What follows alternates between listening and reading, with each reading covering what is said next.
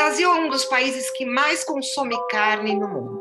De acordo com dados da Organização para a Cooperação e Desenvolvimento Econômico, a OCDE, ocupamos o quinto lugar no ranking mundial, com um consumo per capita médio de 78 quilos por ano. Uma pesquisa inédita feita pelo IBOP, encomendada pelo Good Food Institute Brasil, no entanto, revelou um dado importante que coloca um novo elemento nessa história.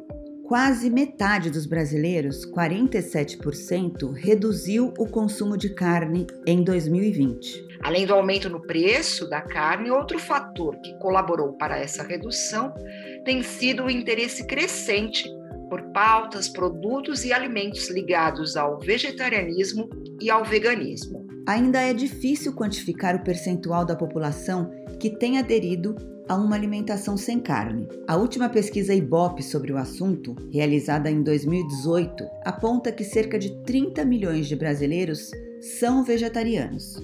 O resultado indica um crescimento de 75% em relação à pesquisa anterior, que é de 2012. Na esteira do vegetarianismo, outra corrente que vem ganhando bastante força é o veganismo, que exclui por completo o consumo de qualquer componente de origem animal, em esferas que vão além da alimentação. A estimativa é de que o crescimento do veganismo no Brasil seja da ordem de 40% ao ano. Bem-vindos ao Engole Essa, um podcast que faz uma reflexão sobre como nos alimentamos.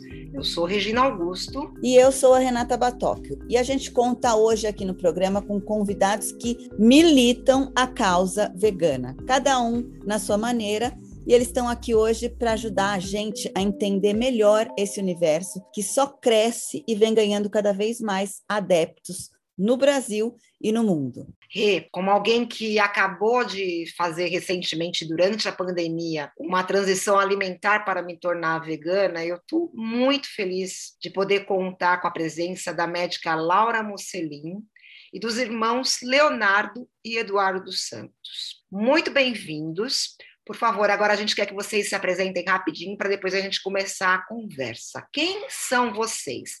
Laura, você pode começar.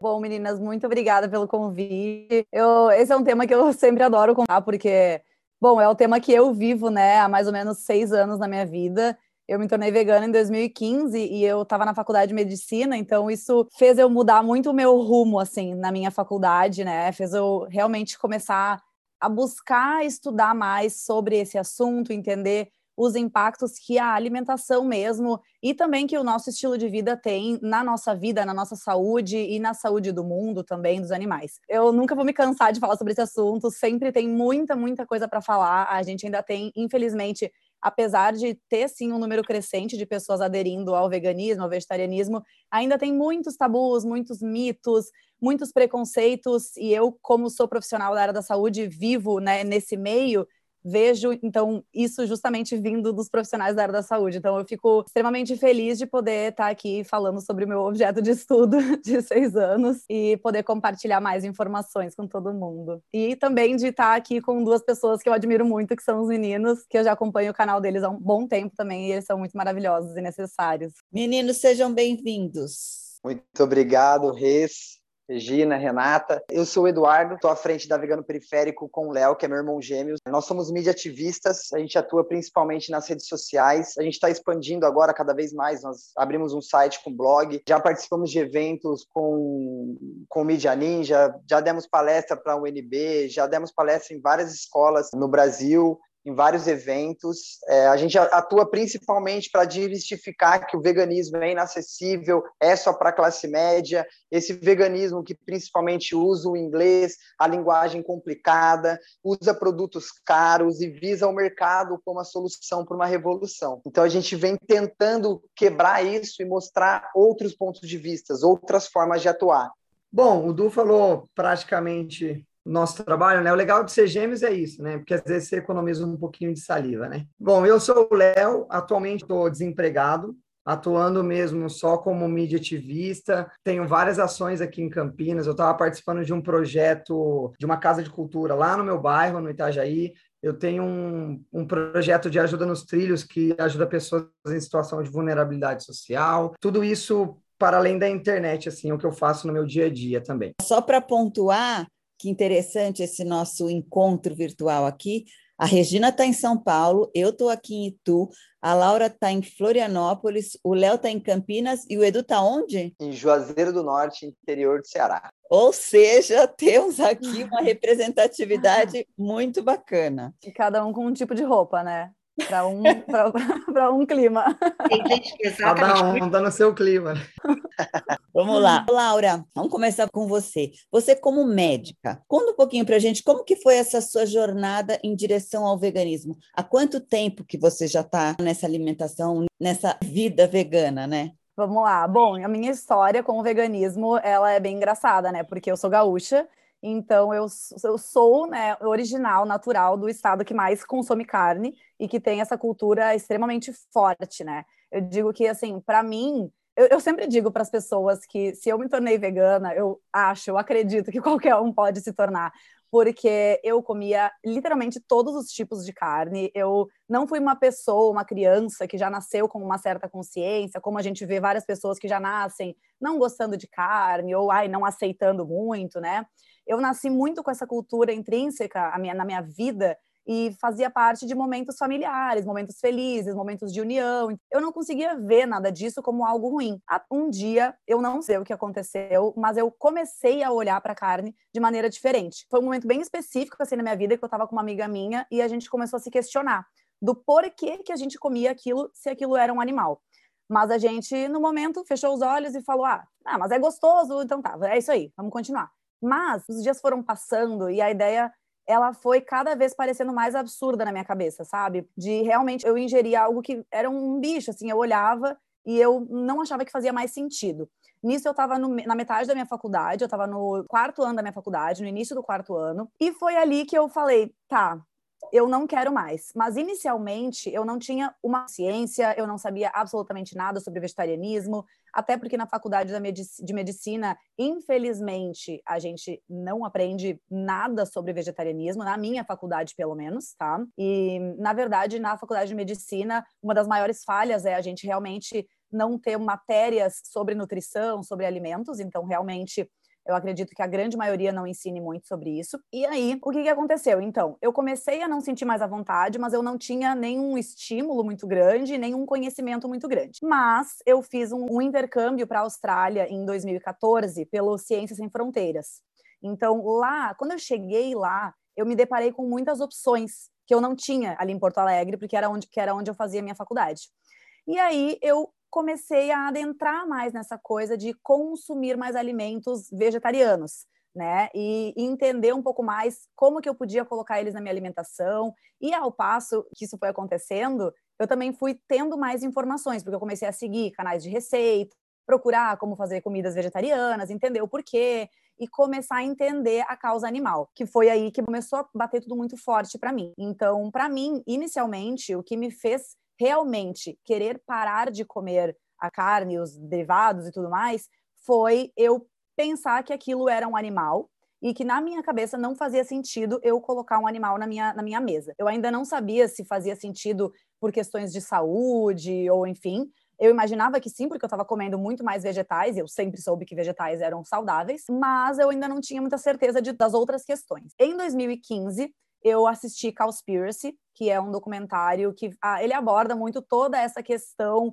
ambiental, principalmente, que tem relacionada à carne. A gente pensa né, que os nossos banhos de chuveiro são os principais causadores da extinção da água do mundo, mas a gente depois percebe que a produção de animais, desde o início da cadeia, né, desde, desde os grãos, por exemplo, que são produzidos para alimentar os animais, até a carne até o mercado, a gente tem um, um gasto muito grande de diversos recursos, não só água. E ali me deu um outro start. Então eu falei, gente, gente não, não, faz, faz sentido, sentido pela questão animal, animal não, não, faz sentido, sentido pelo ambiente. ambiente. Meu, Deus, Deus do céu. céu. Ali eu minha, minha cabeça explodiu assim, como se fosse, eu falei, não, então agora não vai mais dar. Agora eu preciso entender como que isso vai cair na saúde também. E aí eu virei vegana nesse momento, que foi em 2015, então faz seis anos hoje que eu sou vegana. E aí eu comecei a estudar muito também sobre o assunto. O primeiro médico que me ajudou muito mesmo sem saber foi o Eric, o Eric Sliwich, que ele é um dos principais uh, expoentes assim do vegetarianismo, do veganismo no Brasil. E acredito que algum dia vai ser no mundo também, porque ele é maravilhoso. Eu li todos os livros dele e aí eu comecei a ter cada vez argumentos que, que assim, colocaram tudo a favor de eu continuar sendo vegana e, inclusive, começar a trabalhar com isso. E aí eu comecei a me apaixonar cada vez mais. Eu sempre gostei muito de trabalhar com alimentação e hábitos, mesmo antes de eu saber que o veganismo existia, eu já gostava muito de estudar sobre isso. E aí quando eu me formei, tudo que eu queria era realmente poder ajudar as pessoas que querem fazer essa transição de maneira mais tranquila a saberem que elas podem fazer, que vai dar tudo certo e que elas inclusive têm chance de ser muito mais saudáveis. Eu acho bacana, e a gente fez questão de chamar vocês dois, porque vocês têm né, histórias de vida totalmente diferentes. E eu gostei do jeito como vocês se autodefinem, porque vocês se autodefinem como mídia ativistas. Uhum. E eu acho que as redes sociais hoje, elas têm desempenhado um papel muito interessante na educação e na popularização do veganismo, né?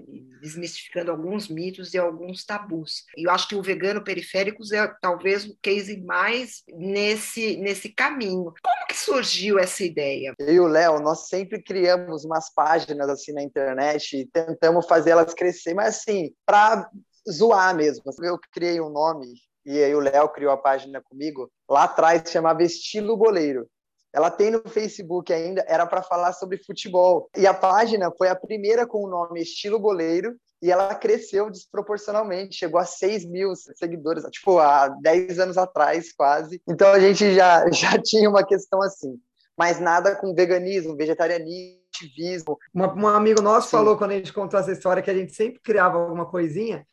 Aí falou, cara, vocês sempre tiveram vontade de se expressar, entendeu? De botar para fora o que vocês estão vendo e estão sentindo. Isso é legal, boa, boa, boa colocação aí, Du. Então, quando você falou, eu já na hora veio isso. A gente já tinha algumas coisas, mas nada nesse sentido. E o Léo concluiu muito bem. A vegano periférico, ela surge depois da minha transição e da transição do Léo. Eu me tornei vegano, curiosamente, em 2015 também, Laura. Porque eu acho que depois de 2015 foi o boom, né, gente? Depois de 2015 foi onde os ativistas começaram a se expor e mostrar o outro lado da indústria, mostrar os vídeos, mostrar em fotos, e ou seja, o abatedouro começou a chegar em nós. Através das mídias convencionais, isso seria impossível. E os abatedouros começaram a chegar em nós através de ativistas independentes ou que faziam parte de alguma ONG. E isso é muito importante, porque não é uma modinha, é algumas pessoas tendo consciência do que está fazendo. Quando você tem consciência do que você está fazendo, você fala: pera, concordo ou continuo? E aí vai de cada pessoa. No meu caso, em 2015, acredito que o da Laurinha também, nós falamos: não, não, não, não concordo e não, vou contribuir com isso. Exato. Não vou fazer parte disso. Não quero. Porque é uma coisa, ah, mas você é pobre, você é periférico, você não pode fazer isso. É o que a gente vive escutando por aí. Só que naquele momento eu só pensava na causa animal. Eu só pensava no sofrimento animal. Cara, eu não concordava com aquilo, eu não podia fazer parte daquilo. A Laura colocou, não sei se estava fazendo bem para minha saúde, não sei se aquilo ia me matar, não sei se aquilo era bom ou é ruim. Eu falei, por questão de justiça, não vou consumir animais. E depois também comecei a ler vários artigos, pesquisas, tive muitas informações, porque a internet possibilita hoje isso. Entendi que o consumo de origem animal, além dessa exploração que é na indústria, terrível, prejudica o nosso organismo, prejudica o nosso corpo, causa câncer. E esse consumo que é propagado só tem o viés econômico, não tem o viés de alimentar a população, de acabar com a fome no mundo. Não é esse o objetivo deles. E aí foi quando eu falei, não consumo mais nada de origem animal. Depois tive contato com a indústria do leite.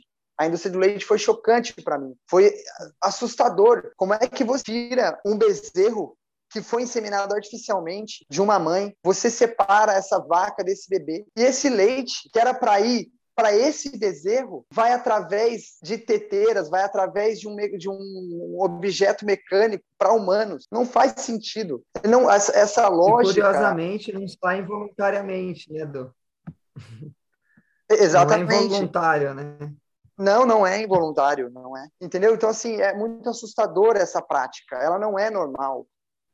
E aí, aí a publicidade vem e vende aquela imagem linda, maravilhosa de vaquinha pastando, sorrindo. E a gente acredita, cara. A gente acredita porque eu acreditei, o Léo acreditou, a Laura acreditou por muito tempo. Nós acreditamos por anos nisso. Minha mãe sempre acreditou. Minha mãe sempre deu leite pra gente com Nescau com um Todd. Ou Aliás, seja, eu estou alimentando meus anos, filhos. Né, depois da sua transição para poder adotar o veganismo de fato. Assim. Vídeo o Léo que levou um tempo ainda para poder, depois de eu ter pesquisado tanto e mostrado algumas coisas para ele, entendeu? A transição do Léo é interessantíssima, porque é radical, né? Depois ele vai contar um pouco e é muito, muito, muito boa, por sinal. Eu levei oito meses na transição, tirando queijo, leite, ovos, porque, eu sempre, na época, eu era tão ignorante no sentido de falta de informação e não conhecer ninguém à minha volta que tinha contato com isso, que eu ficava na dúvida. Presunto, calabresa, é carne? Não é. O que, que é isso? O que, que eu estou comendo?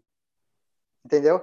E aí eu fui descobrindo, fui pesquisando. Gente, essa questão de pesquisar e ler, escrever, buscar no Google, ler. Se você não fizer isso vindo de periferia, sendo pobre, vindo de regiões sabotadas, não vai chegar até você através de um livro. Sua mamãe, seu papai não vai chegar até você e falar: filho, vem cá, eu tenho uma biblioteca linda para te levar ali. Não tem, cara. Por isso que a internet tornou um pouco mais democrático os debates, porque ela possibilita a gente, da onde nós estamos, pesquisar algumas coisas. Só que isso requer um pouco de esforço, motivação, instrução pelo menos mínima, que não é o que a gente tem por aí, né? E o seu processo, Léo, foi desse jeito também, assim? O Du, ele se tornou ovo-lacto vegetariano, e aí eu tive contato também um pouco com essa ideia, mas com uma coisa meio, sabe quando fica meio distante, assim? E eu tinha muita dificuldade de me alimentar de vegetais, de legumes. Eu não, eu tinha realmente, eu tinha um certo receio mesmo. Eu não conseguia nem chegar perto. Real, assim, era muito sério.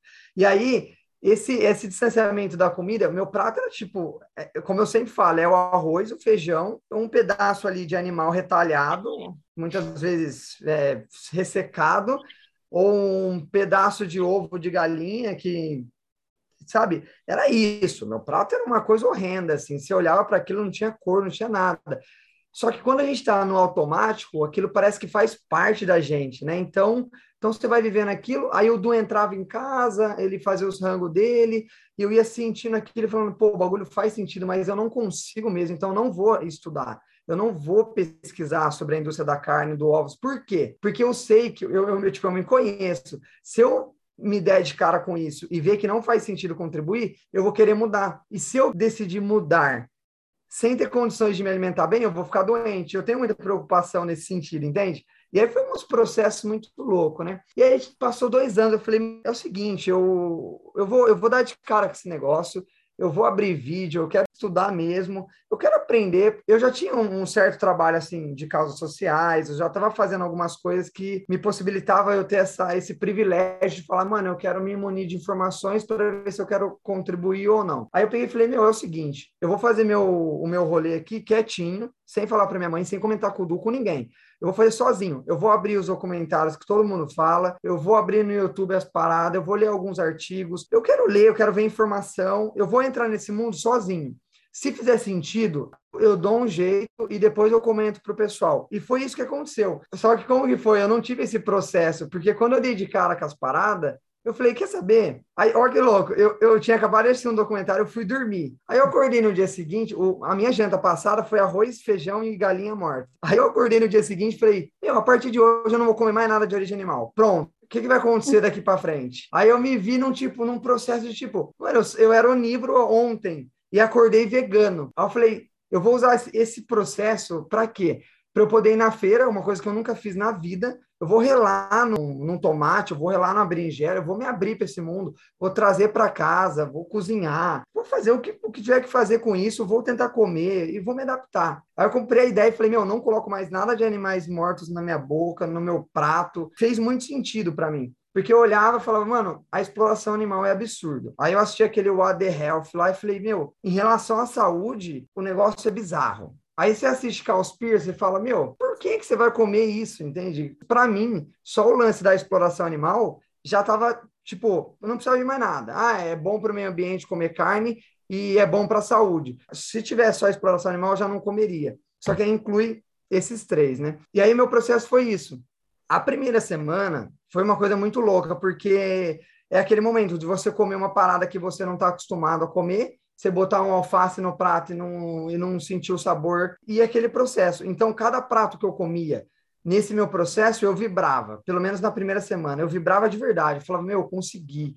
Aí passou a primeira semana, eu me adaptei muito, eu me acostumei. Eu me acostumei a comer muitos vegetais, legumes. Por quê? Porque na, na onde eu moro, assim, onde eu cresci, não tem hambúrguer do futuro, não tem queijo da, da Vegabon, enfim, não tem nada disso. Então você tem que comprar um pacote e de arroz, um pacote de feijão, um pacote de açúcar e legumes vegetais e montar seu prato, entendeu? Pode falar, Du. Eu cheguei uma vez no Campo Grande, há uns quatro anos atrás, e perguntei para um pessoal numa barraquinha que eles estavam vendendo umas, umas verduras. Eu falei, rapaziada, se só tem alface aqui, porque eu queria uma parada diferente, uma couve, uma rúcula, vocês não têm? Sabe o que eles falaram para mim? Cara, a gente tem, mas estraga.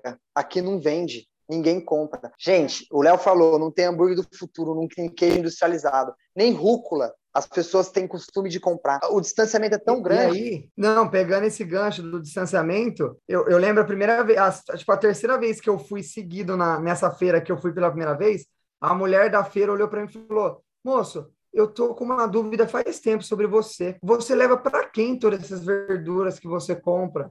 Eu olhei para ela e falei, ué, eu levo para mim. Ela, eu não, como assim, sabe? Eu nunca vi isso, ainda mais um, um rapaz, né, aqui nesse bairro, comprar tanto legume, fruta. E, e realmente, eu concordo, eu faria a mesma pergunta, porque eu tava tão assim, que eu saía todo colorido, assim, eu tava parecendo uma floresta, cara. Eu saía bem colorido de lá. E o meu processo foi isso, assim, o meu processo eu nunca vou esquecer. Eu vou estar com 80 anos e vou lembrar dele, porque foi muito, foi realmente radical, como o Du disse, né? E aí o, a gente estava lá em casa, eu nesse processo, a gente estava lendo um, um, livro sobre o movimento punk na periferia, e aí o Du olhou para mim e falou, mano, vegano periférico. Eu olhei para ele e falei, mano, é agora. Eu abri meu celular, porque o Du tava com o celular muito ruim na época, o celular dele não tinha tirava nem foto, era um daqueles que abria assim da Nokia. Já instalei no meu celular na hora. Falei, Du, a partir de agora, se eu fizer uma feirinha ali, eu vou contar a história que aconteceu aqui no bairro, porque parece que é algo muito novo, né? E realmente, na internet, quando a gente olhava para as coisas, a gente não tinha contato com as coisas que falavam sobre a nossa realidade. Sempre ficou esse vegetarianismo e veganismo, acho que classe média de uma galera, da, você sabe, eu sempre uso a Vila Madalena como símbolo, não que eu tenha algo contra a Vila Madalena,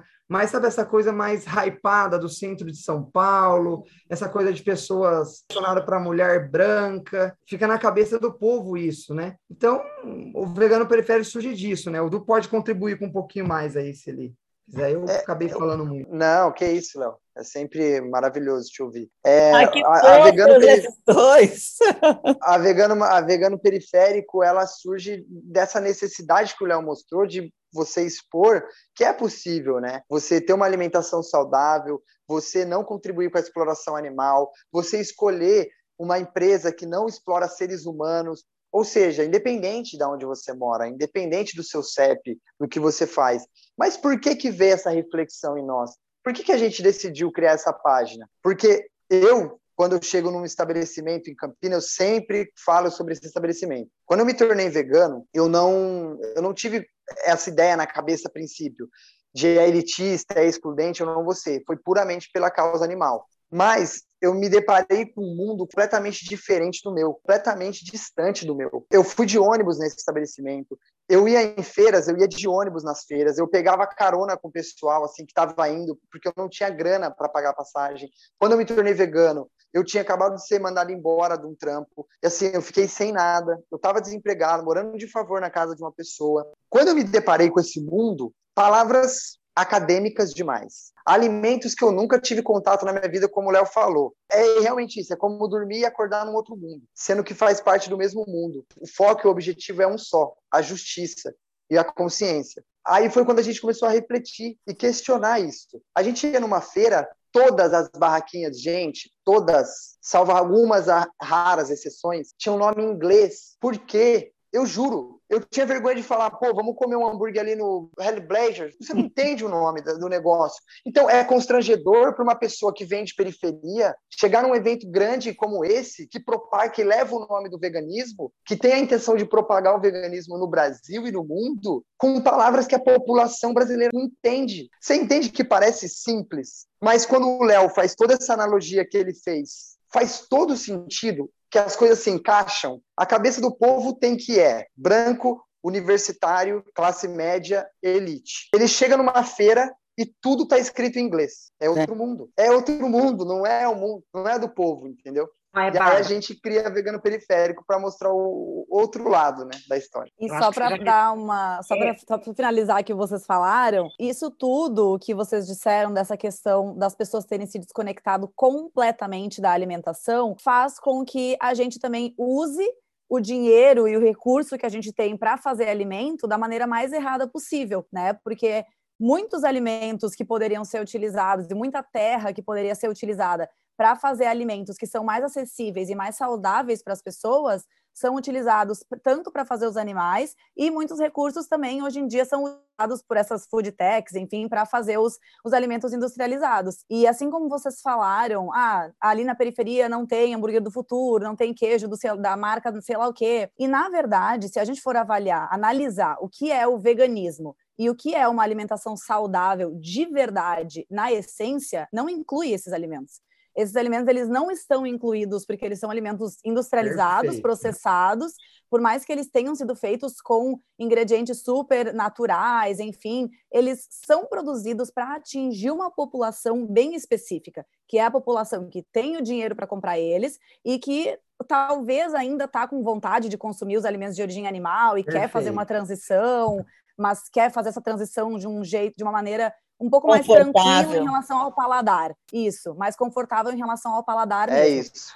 Mas eu gosto muito de falar, até para os meus pacientes mesmo, que não existe nada que a gente não consiga fazer. Às vezes a gente ainda não está preparado, a gente não coloca aquilo como prioridade. Porém, nessa questão do, do veganismo, o que menos importa é o nosso paladar. Quando eu virei vegana, não tinha muita opção ainda de coisas industrializadas e eu, eu passei um ano inteiro, basicamente mais, comendo só alimentos naturais da feira. O único lugar que eu ia para comprar eu sempre falo assim que o mercado para mim virou lugar para comprar papel higiênico, que era a única coisa que eu fazia no mercado, porque o resto eu comprava literalmente tudo na feira. Essa era a minha alimentação. E isso é o que deveria ser veganismo. Então é por isso que eu acho que o trabalho de vocês é extremamente importante e é o que eu também tento fazer ao mostrar para as pessoas o que é veganismo, que na verdade ele deve representar um retorno a uma alimentação mais natural, né, com alimentos que vêm da terra e não com um alimento que está no mercado embalado num plástico ou numa caixinha com 15 ingredientes e custando um preço extremamente abusivo. Então, era isso que eu queria Nossa, muito bom, Laura a gente que está o tempo todo na internet, conversando com muita gente, nossa, a gente recebe milhares de mensagens. Eu vejo que as pessoas ainda na nossa sociedade, elas são muito é, apegadas, né? Extremamente apegadas a pessoa ela, ela quer mudar um, alguma coisa, ela quer contribuir de alguma forma, só que ela sempre se coloca na frente. E, tipo, eu não estou criticando, eu estou só abrindo algo para a gente refletir. Tá, eu vou deixar de comer animais, mas e eu? Eu vou comer o quê? E o meu Você, chocolate? Assim, ela, e ela coloca o paladar de uma forma muito viciante, né? Que é um paladar viciado de comer produtos extremamente gordurosos, altamente calóricos, assim, né? E a nossa reflexão que a gente tenta trazer na página é que se você tem informação se você tem uma, uma força de justiça de fato, meu, eu fiz um texto sobre isso, foi um insight que eu tive na hora, assim, tá ligado? Eu coloquei o arroz, o feijão e uma couve com tomate. Falei, mano, se fosse há uns três anos atrás eu com esse prato, eu ia falar, nossa, mas que estranho, falta carne, ou sei lá, alguém vai achar que é meio pobre isso. Aí eu falei, mano, mas o nível de informação que eu tenho na minha cabeça e esse prato que eu tô comendo, ele faz todo sentido. Eu postei isso e escrevi um texto sobre isso. O que importa mesmo é o que a gente, qual é a nossa motivação de fato, entende? Porque uma pessoa que ela tá motivada e não contribuir com a exploração animal, e não contribuir com a devastação do meio ambiente, sobretudo a Amazônia, em relação à, à saúde mesmo, falar sobre nutricídio, cara, a pessoa não vai ficar preocupada se ela vai poder comer um queijo industrializado vegano ou não. É bem importante. E eu acho que hoje em dia até dá para a pessoa ter essa coisa da comida afetiva com o lado vegano. Vocês passaram por uma estrada aí muito diferente de quem está começando agora. Que a pessoa hoje vai lá no Instagram de vocês, procura no Google, ela consegue desenvolver uma receitinha mais gostosa, aquela coisa que até acalenta, que na época de vocês não tinha. Dá para ter o prazer, né? Também não é é que não é essa coisa assim de ah, é só vegetais. Claro. Exatamente. Uma vez um repórter da Rede Record, ele tentou colocar a gente numa saia justa assim, ele falou: "Gente, mas e aí? Quando vocês têm vontade de comer uma coisa gostosa, o que, vocês fazem?" Oi. Eu olhei para ele e a gente pensou: "Como assim, cara?"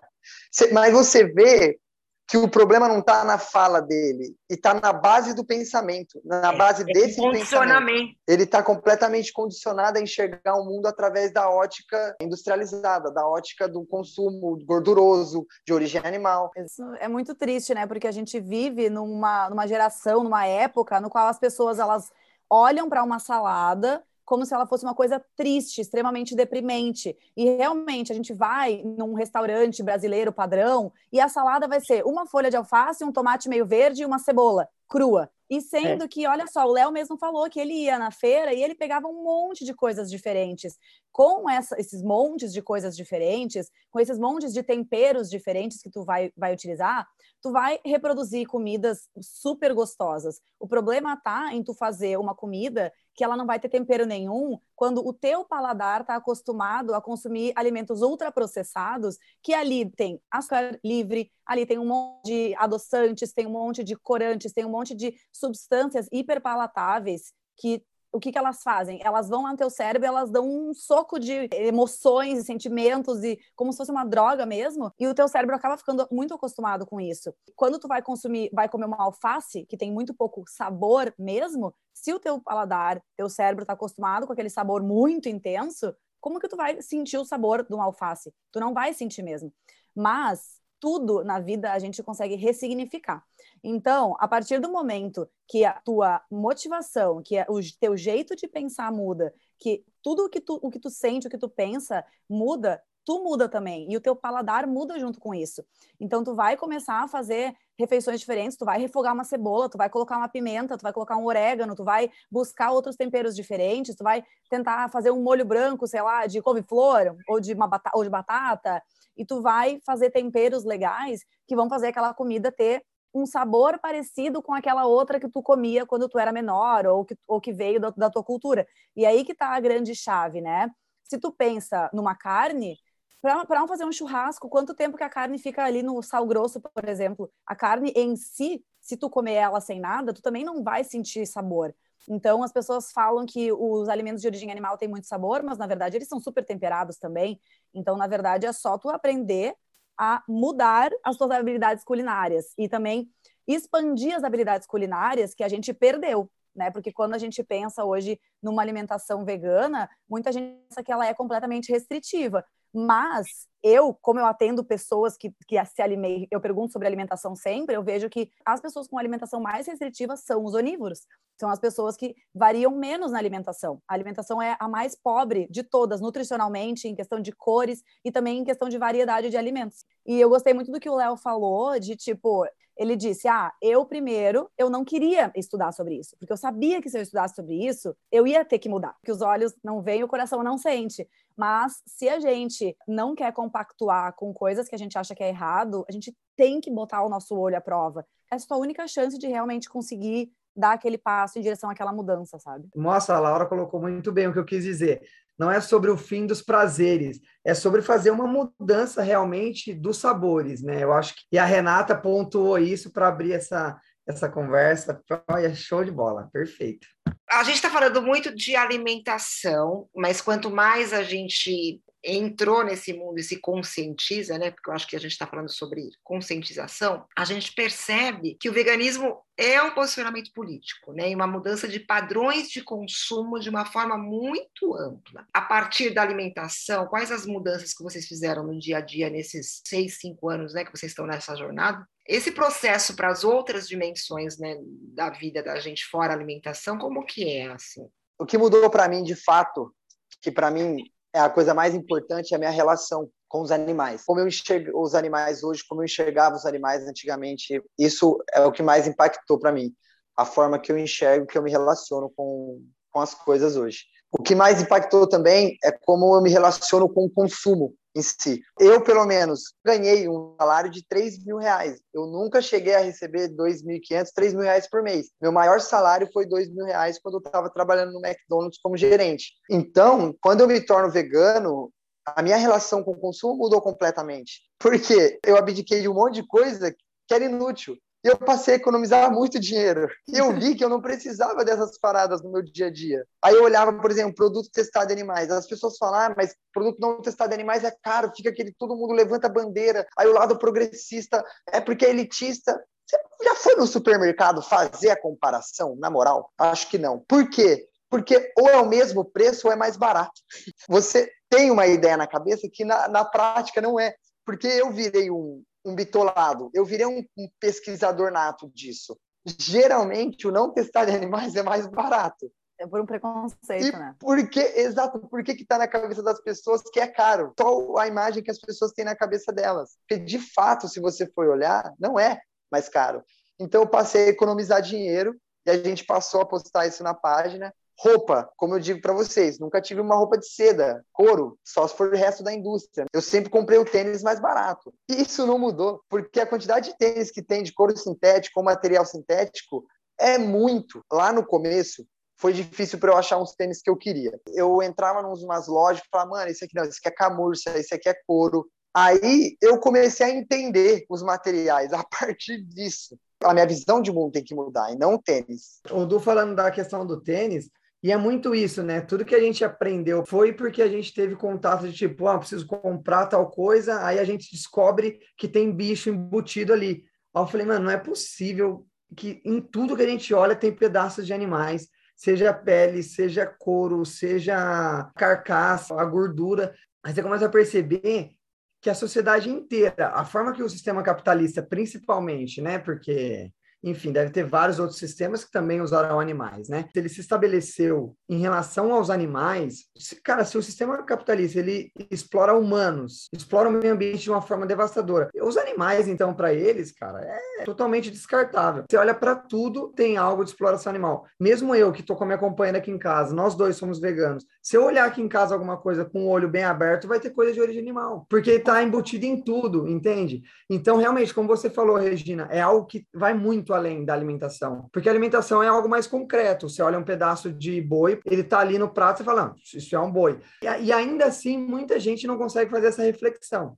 Dá no açougue ali, né? Esse dia eu fui comprar um pincel. Virou um hábito, assim, na minha cabeça de ler atrás do produto. Meu, o que, que vai aqui? A indústria faz tanta coisa. Aí eu fui ler e falei, mano, cerda animal, cara. Aí eu comecei a pesquisar sobre cerda animal. Aí eu descobri que vários animais no mundo inteiro têm seus pelos arrancados, cara cara. E eu falei, mano, para, velho. São mantidos vivos. É horroroso. Se você comprar um pincel para pintar o seu olho, um pincel para você fazer isso, é disso que tá vindo. Se você quer contribuir com isso ou não, aí fica por você. Então você precisa é. do veganismo como uma causa política em relação ao que estão fazendo com milhares de animais, o que estão fazendo com o mundo e como nós, seres humanos, estamos se comportando. Sabe? Nós temos a possibilidade de fazer um podcast, falar sobre isso, questionar os governos, votar em pessoas que pensam de forma realmente progressista e a gente tem que ficar com o olho bem aberto assim, né? Bom, eu gosto de falar que todo vegano vira um neurótico, né? Como o Edu falou. Eu comecei a ir no mercado e ler tudo. Eu já era um pouco assim, porque eu sempre fui uma pessoa que gostou de ser saudável. Então, eu sempre comi muito vegetal, muita fruta, muito tudo. Mas eu também achava que peito de peru era saudável, enfim, essas coisas. Então, eu sempre gostei de ler. E quando eu virei vegana, isso só piorou. Isso foi uma das coisas que mudou muito para mim. Ou melhorou, mas... né, Laura? É, melhorou, exatamente. Só melhorou porque eu aprendi a ler melhor as coisas. mas, enfim, então, além de tudo isso que eles falaram, que para mim também mudou muito essa questão de cosméticos e tudo, uma das coisas que foi a mais impactante de todas para mim foi começar a refletir o meu consumismo mesmo. Porque eu fui uma pessoa que eu cresci numa família de classe média. Eu sempre tive acesso a muito mais coisas. Então, eu sempre ganhei muita coisa dos meus pais, tudo que eu queria, enfim, sempre tive acesso a isso e cresci numa faculdade também, eu fiz faculdade particular, na qual a grande maioria das pessoas tem muito dinheiro e está muito acostumada a ter muitas coisas. Então, assim, o que, que aconteceu? Vou contar um pouquinho da minha história rapidinho. Quando eu tinha 13 anos, eu fui morar em São Paulo. Fui morar sozinha em São Paulo, na casa de uma amiga minha, para fazer o segundo grau, estudar para a faculdade. No segundo ano do, do, segundo grau, a gente foi morar no Grajaú, que é a periferia lá de São Paulo, que foi aonde essa minha amiga morou a vida inteira. E foi um momento para mim de eu ver uma realidade extremamente diferente da minha. E foi muito bom para mim, porque eu nunca tinha vivido isso. Então era uma questão de ignorância mesmo, de saber que as pessoas viviam muito diferente de mim. Que eu comecei ali a perceber muitas coisas que eu não precisava. Assim como tu falou. Então, para mim, inicialmente, isso veio não apenas com a questão do veganismo, porque eu nem era vegana naquela época, mas veio naquele momento de eu perceber que, nossa, tem muitas coisas na minha vida que realmente são fúteis e que eu não preciso. Então, eu comecei a me despi assim de muitas coisas. Mas quando eu fui para a faculdade e comecei a viver muito nesse, nessa outra realidade, para mim foi um choque. Foi tipo, nossa, gente, gurias se maquiam tanto, por que, que eh, todo mundo usa tanta roupa diferente de marca e calçado e sapato e mil coisas diferentes? E eu comecei a ser um pouco hum, inundada por tudo isso, sabe? Quando a gente ainda não tem a nossa personalidade 100% formada e quando a gente não sabe 100% quem a gente é ainda, a gente se deixa levar, né, pelas coisas. Foi um momento que eu me deixei levar de novo por essa realidade. E aí, quando eu virei vegana, foi de novo ver aquele soco de informação na minha cara e falou assim: Laura, oi, esse consumo, minha filha, ele também faz parte dessa filosofia que tu está querendo viver agora. E eu comecei a ler muito mais sobre isso. Também assisti um documentário que é Minimalismo, o nome. E eu comecei a entender que o meu consumo não é só fútil e, e desnecessário para mim, como também para o mundo que eu quero viver e também para as outras pessoas, né? Isso vai para além dos animais e vai para outras pessoas. Que tem muita gente que se não se compadece com os animais, pelo menos deveria se compadecer com as pessoas que estão por trás trabalhando em fábricas que elas não conseguem nem olhar para a família delas, que os filhos delas não podem ficar perto delas, de pessoas que literalmente não conseguem trabalhar nem para poder voltar para suas casas para ver a sua família e que não tem benefícios nenhum só para a gente poder comprar roupa cada vez mais barata. Então, se os Estados Unidos ou o Brasil, ou enfim, qualquer potência fala, ah, aquela loja está com o tecido mais barato, então tu vai ter que me vender mais barato, elas vão continuar trabalhando pelo mesmo número de horas para receber menos do que elas já estavam recebendo, para a gente poder comprar a blusinha mais barata. E além disso, também tem a questão da alimentação. As pessoas que trabalham em locais de abate, em abatedouros,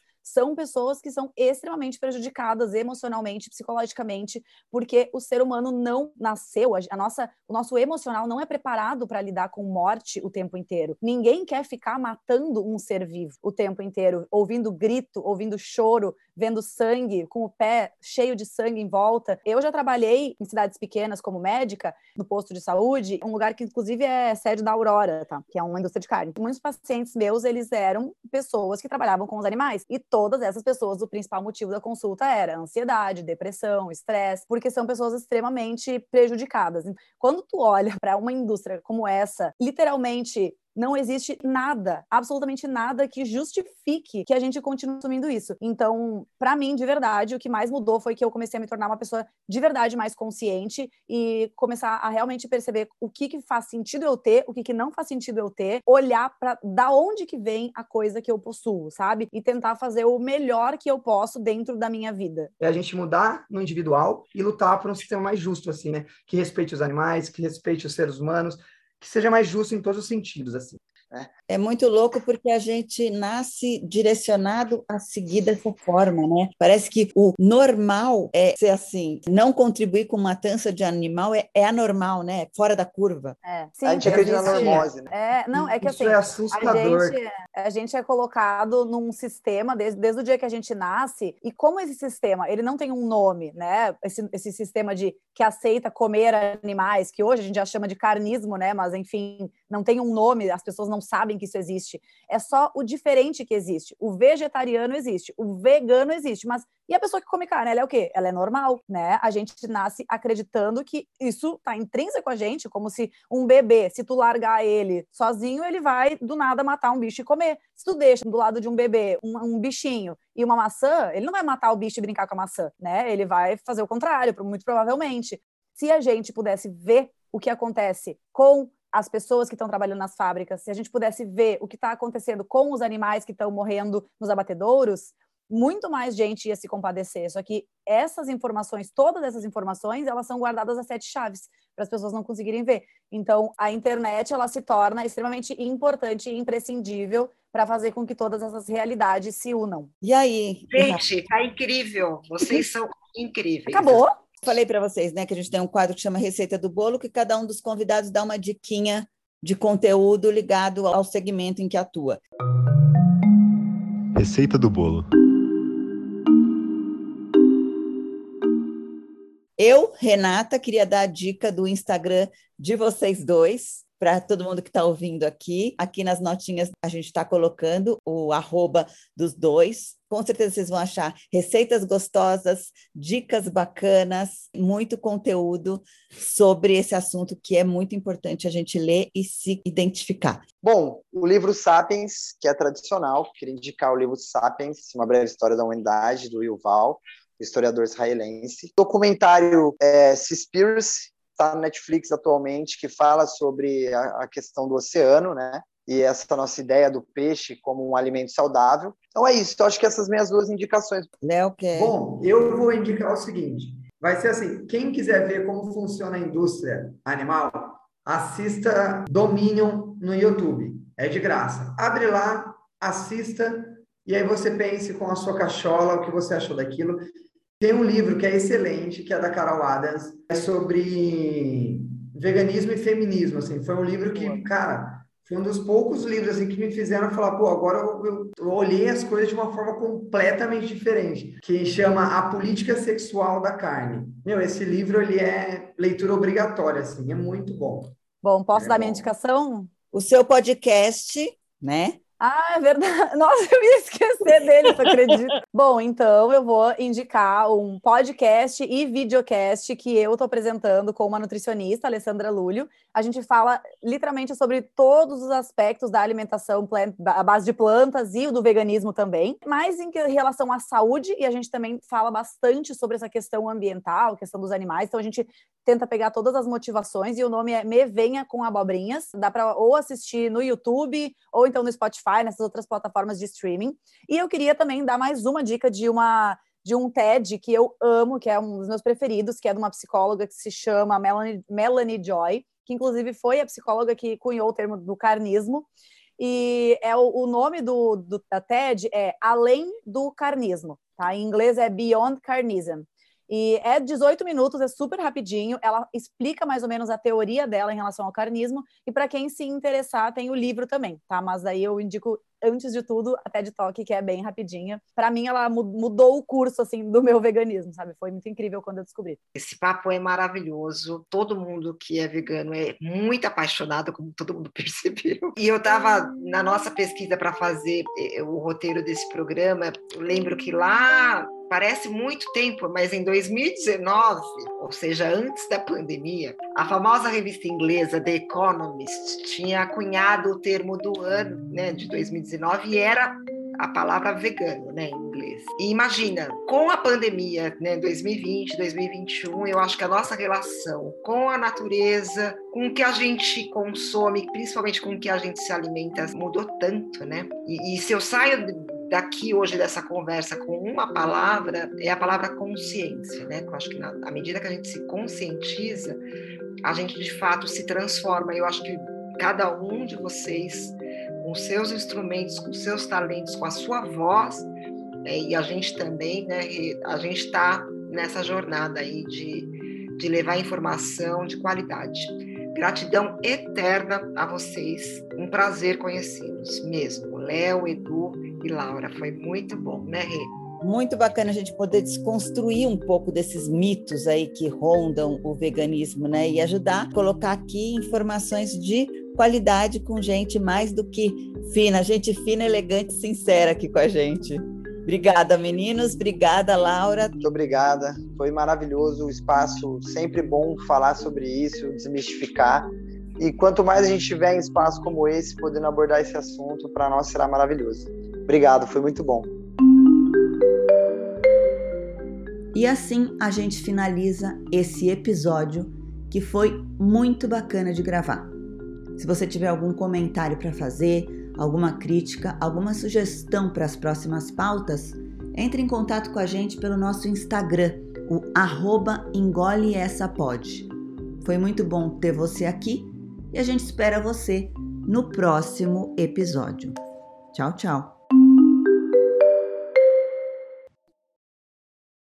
Eu e o Edu sentimos muito à vontade aqui, porque a nossa mãe chama Regina, né? Então acho que a gente. Então, o Edu falou de você entrar. Ai, eu adorei isso. Vocês são de onde? Vocês são de São Paulo ou não? Vocês são lá? São, são. De Campinas. Então, de Campinas. Você está morando em, em Juazeiro? Você vai parar em Juazeiro ou Claro, vamos lá. Eu, eu terminei o meu casamento em Campinas, aí eu conheci uma menina de São Paulo, e aí eu fui morar com essa menina numa, numa casa coletiva em São Paulo, conheci lá um cearense do Cariri, um artista, um músico. Na pandemia ele teve que retornar aqui para o Cariri, e ele falou, vocês não estão afim não? falei, com certeza a gente está afim. Assim, é, com certeza, né? E aí a gente veio e vai fazer um ano que a gente está morando aqui. É. Renata, beijão, Regina, beijão, Não, Laura. Beijão. Tchau, Laura, obrigada. Beijo, gente. Laura, obrigada. obrigada. Menina, Tchau, Reis. Léo e Reis. Foi muito bom, muito obrigada mesmo.